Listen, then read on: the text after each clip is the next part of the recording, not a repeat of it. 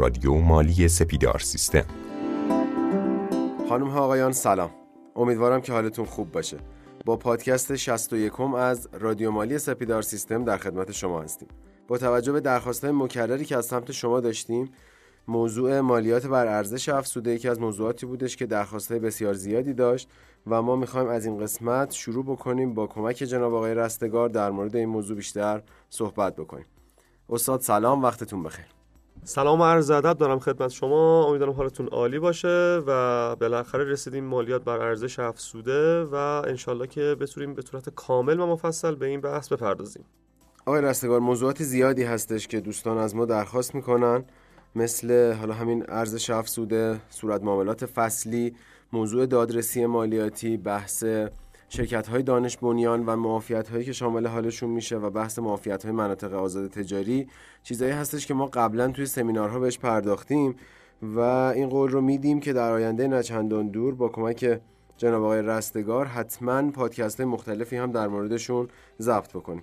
ایشالله که ارزش افزوده موضوع جذابی باشه برای مخاطبان که مطمئنا اینجوری هستش و ما در خدمتون هستیم.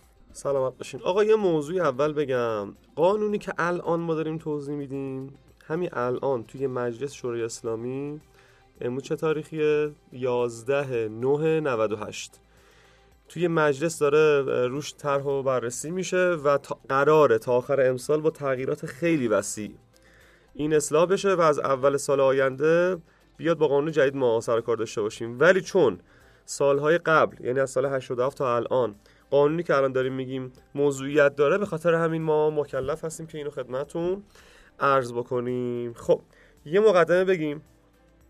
ببین این قانون ارزش افزوده قانون جدیدیه. تقریبا تو کشور ما اومده. از سال 87 هم لازم اجرا شد یک هفته 87 منتها اولش در زمانی که تصویب شد یعنی 17 دو 87 این اومدن گفتن آقا 5 ساله آزمایشی. گفتن ما آزمایشی 5 ساله بریم. بعد اومدن هر سال مثلا تو قانون بودجه 92 ماده 50ش نمی‌دونم تفسیر 9 قانون بودجه 93 94 بعد 95 96 همینطوری هر سال هی تمدید کردن هی تمدید کردن هی تمدید کردن. که دیگه آخر رسیدیم به الان. پس اول 5 سال آزمایشی بود بعد هی تمدید تمدید شد. بعد الان قراره که قانون دائمی بشه. یعنی قانونی که همین الان داریم آزمایشیه. خب این یه نکته. دومین نکته اینه که ما روی کردمون توی رادیو مالی اینه که شما مباحثتون خودتون رو بتونید به صورت مشاور یا وکیل انقدر مسلط بشین که خودتون حل و فصل بکنید. به خاطر همین ما ماده به ماده میریم جلو. جالب بدونید روشی که ما داریم توی رادیو مالی میریم تقریبا توی دانشگاه هایی که حقوق تدریس می‌کنن همین شکلیه. یعنی ماده یک ماده دو تفسیر بخشنامه و بقیه ماجراها. بریم. ما از ماده یک شروع می‌کنیم ببینیم که اصلا داستان چیه و چیکار باید بکنیم. ببین ماده یک ارزش افزوده. اومده گفته عرضه کالاها و ارائه خدمات در ایران و همچنین واردات و صادرات آنها مشمول مقررات این قانون می‌باشد. دو تا نکته بسیار بسیار مهم داره. یک قانونگذار خیلی هوشمندانه از کلمه عرضه استفاده کرده. از کلمه فروش استفاده نکرده. چرا؟ چون عرضه ممکنه به انواع اقسام حالات مختلف باشه. یه زمانی هست ممکنه هبه باشه یعنی من در مقابلش پولی نگیرم. یه زمانی هست معاوضه باشه. یه زمان حالا جلوتر بیشتر برای صحبت می‌کنیم تو ماده 4 پس فقط فروش نیست. عرضه به هر شکل و قیاسی که هست مشمول ارزش افزوده هست. داخل ایران باید باشه حتما. ما به خارج از ایران کاری نداریم. حالا درباره تو واردات صادرات صحبت می‌کنیم. مفصل. واردات و صادرات هم مشمول این قانون هستن. که احکامش رو جلوتر میگیم. اگر یه ذره دقت بکنیم می‌بینیم که فرق این قانون با قانون مالیات مستقیم دو تا چیزه.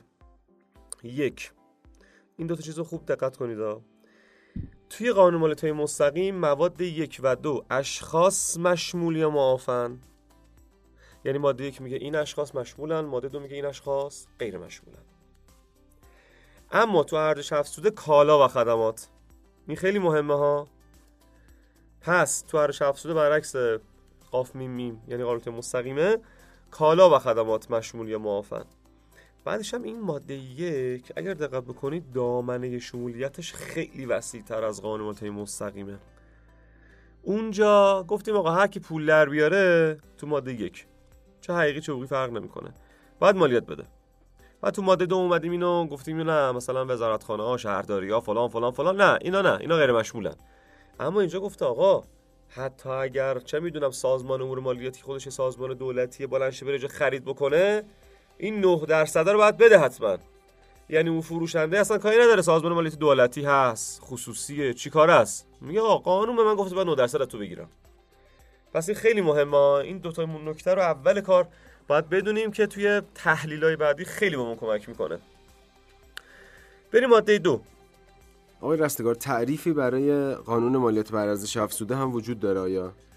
ببینید ما چون ماده به ماده داریم جلو میریم تو ماده سه تعریفش هست. خب ما الان فعلا گفتیم مثلا داستان چجوریه کیا مشمولن فلان تو ماده سه بهش می‌رسیم. کما که الان ما ماده دو رو بخوام به شما بگم ماده دو میگه آقا هر جایی من تو این قانون تو این قانونی که داریم میگیم کلمه قانون اووردم منظورم مالیات بر افزوده است. حالا به استثنای فصل هشتم که حالا حقوق ورودیه و فصل نهم که سایر عوارض و کالا هست خب پس ماده دو هم این شد دیگه. گفتش که آقا هر جایی من کلمه قانون رو آوردم مثلا منظورم قانون مستقیم نیست. منظورم ارزش افزوده است. این از ماده دو. اما ماده سه می‌رسیم سراغ تعریف ارزش افزوده. ببین ماده سه چی میگه؟ میگه ارزش افزوده در این قانون تفاوت بین ارزش کالاها و خدمات عرضه شده. با ارزش کالاها و خدمات خریداری یا تحصیل شده در یک دوره معین می باشد یه بار دیگه من یه سری کالاها و خدمات عرضه می کنم یه سری کالاها و خدمات خریداری یا تحصیل می کنم می کنم تفاوت بین خریداری و تحصیل چی هستش؟ ببین ما زمانی که میگیم خریداری حتما اصطلاحا به قول حقوقی یک سمنی باید یک پول. یک پولی بابتش باید یک ما به ازایی باید بابتش داده باشیم. ولی تحصیل ممکنه اینو هبه من تحصیل کرده باشم. پولی بابتش نداده باشم. پس ما به ازایی ممکنه نداشته باشه. برای همین قانون گذار گفته خریداری یا تحصیل. این از این. پس یه بار دیگه. شد تفاوت بین ارزش کالاها و خدمات عرضه شده؟ اون کالاها یا خدماتی که من عرضه می‌کنم؟ با اون کالاها یا خدماتی که من تحصیل می‌کنم. اما این تعریف ماده سه هستش. توی اجرا متاسفانه این رایت نمیشه. من یه مثال بزنم. ببین شما فرض کن که من این خودکار رو می‌خرم. درست؟ به یه قیمتی می‌خرم. فروشنده اینو یک 9 درصدی که الان 9 درصد دیگه حالا سنوات قبل درصدش خیلی فرق می‌کرد. 9 درصد از من موظفه بگیره. من 9 درصد رو بهش میدم.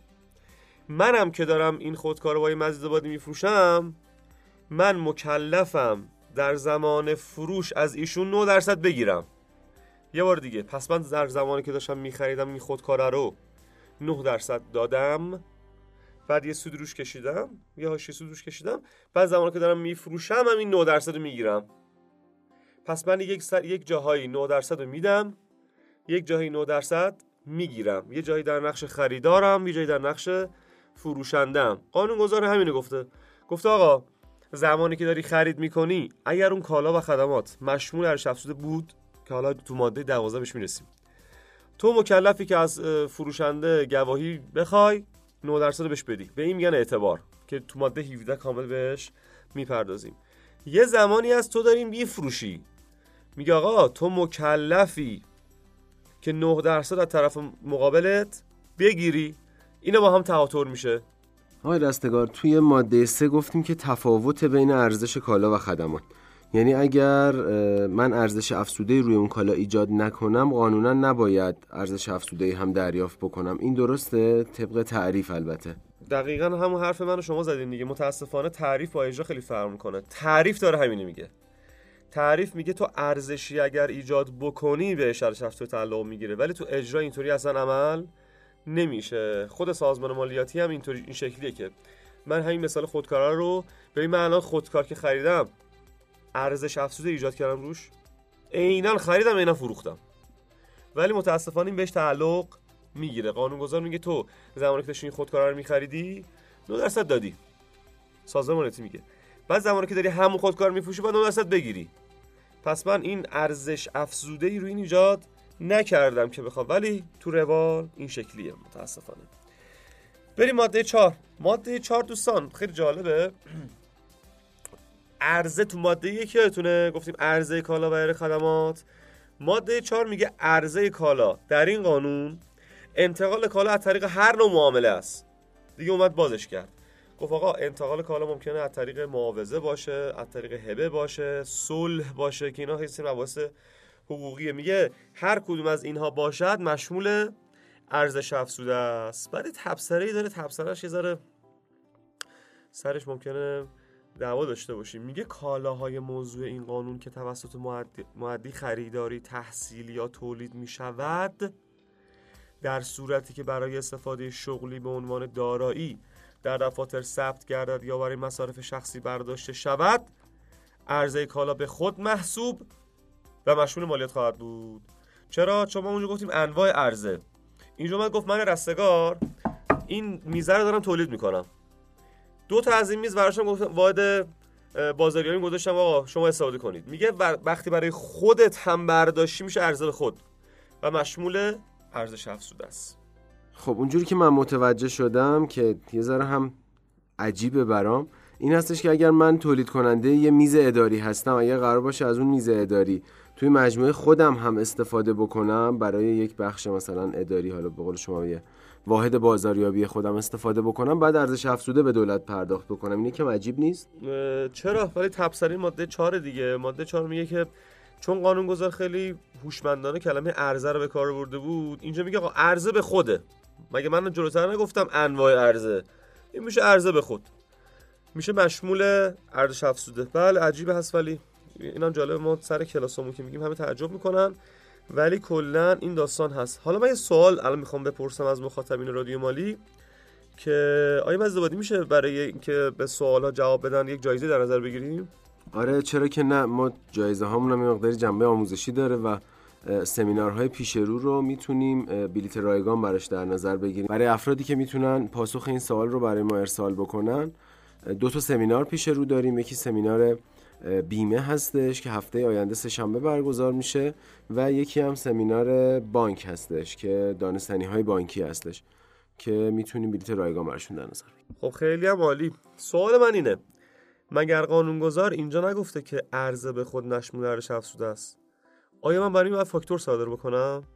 یعنی چی؟ یعنی بابت این میزی که من تولید کردم و بعد ارزش افزودش رو به خودم بدم فاکتوری بعد صادر بشود یا نشود؟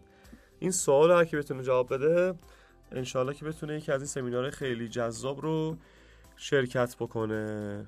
این هم اضافه کنم که دوستان می‌تونن پاسخ سوال خودشون رو اگر از اپلیکیشن استفاده می‌کنن که تو قسمت پیام ها آخرین نسخه اپلیکیشن رو دارم میگم نسخه 013 از طریق پیام ها داخل پروفایل خودشون پاسخ رو ارسال بکنم. اگر هم که کاربر سایت سپیدار سیستم و صفحه رادیو مالی هستن به صورت کامنت زیر همین پادکست می‌تونن پاسخ سوال خودشون رو برای ما ارسال کنن.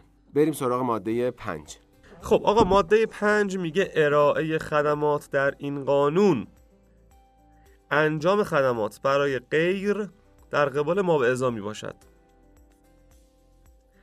یعنی چی؟ ببین قانونگذار اومده گفته که وقتی که خدماتی داره ارائه میشه و برای غیر هست حتما باید یک ما به ازای رد و بدل بشود که مشمول ارزش افزوده بشود. بازم خیلی هوشمندانه کلمه ما به ازا استفاده کرده. ما به ازای یعنی چی؟ یعنی ممکنه پول باشه ممکنه خدمات باشه ممکنه هر چی دیگه مثلا غیر نقدی باشه. مثال الان من رستگار میام اینجا رو می‌خوام رنگ بکنم. یه خدماتی دارم میدم دیگه درسته؟ کار فرمو برمیگردم میگه آقا من به پول نمیدم. این چهار تا سطر رنگو بگی برو. یا نمی‌دونم بیا یا یه چیز کالا غیر نقدی بگیر بی برو. حالا این داره چی میگه؟ میگه اگر خدمتی برای یک نفر دیگه انجام بدی که ما به ازایی نداشته باشه هر افزوده نداره. خب آقا ماده 6 ماده 6 میگه. آها ماده 6 و 7 پشت سر هم داره تعریف می‌کنه واردات و صادراتو.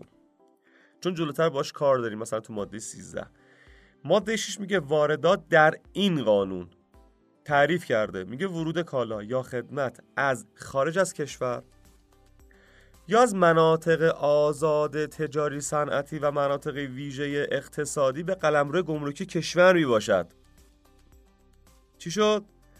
قانونگذار اومده مناطق آزاد ویژه رو خارج از کشور فرض کرده جالبه نه؟ پس توی منطقه آزاد و ویژه اگر شما کالایی بفرستی توی تهران میشه واردات. دلیل داره جلوتر بهتون میگم. پس ماده 6 گفته ببین دوستان واردات توی احکام مالیات توی قوانین دیگه تعریف داره ها. توی این قانون داره تعریف می‌کنه. و پشپندش ماده 7 دقیقا داره برعکس میگه. میگه صادرات در این قانون صدور کالا یا خدمت به خارج از کشور یا به مناطق آزاد تجاری صنعتی و مناطق ویژه می باشد. پس ماده 6 و 7 تعریف واردات و صادرات بود. یه نکته ریز دیگه بگم.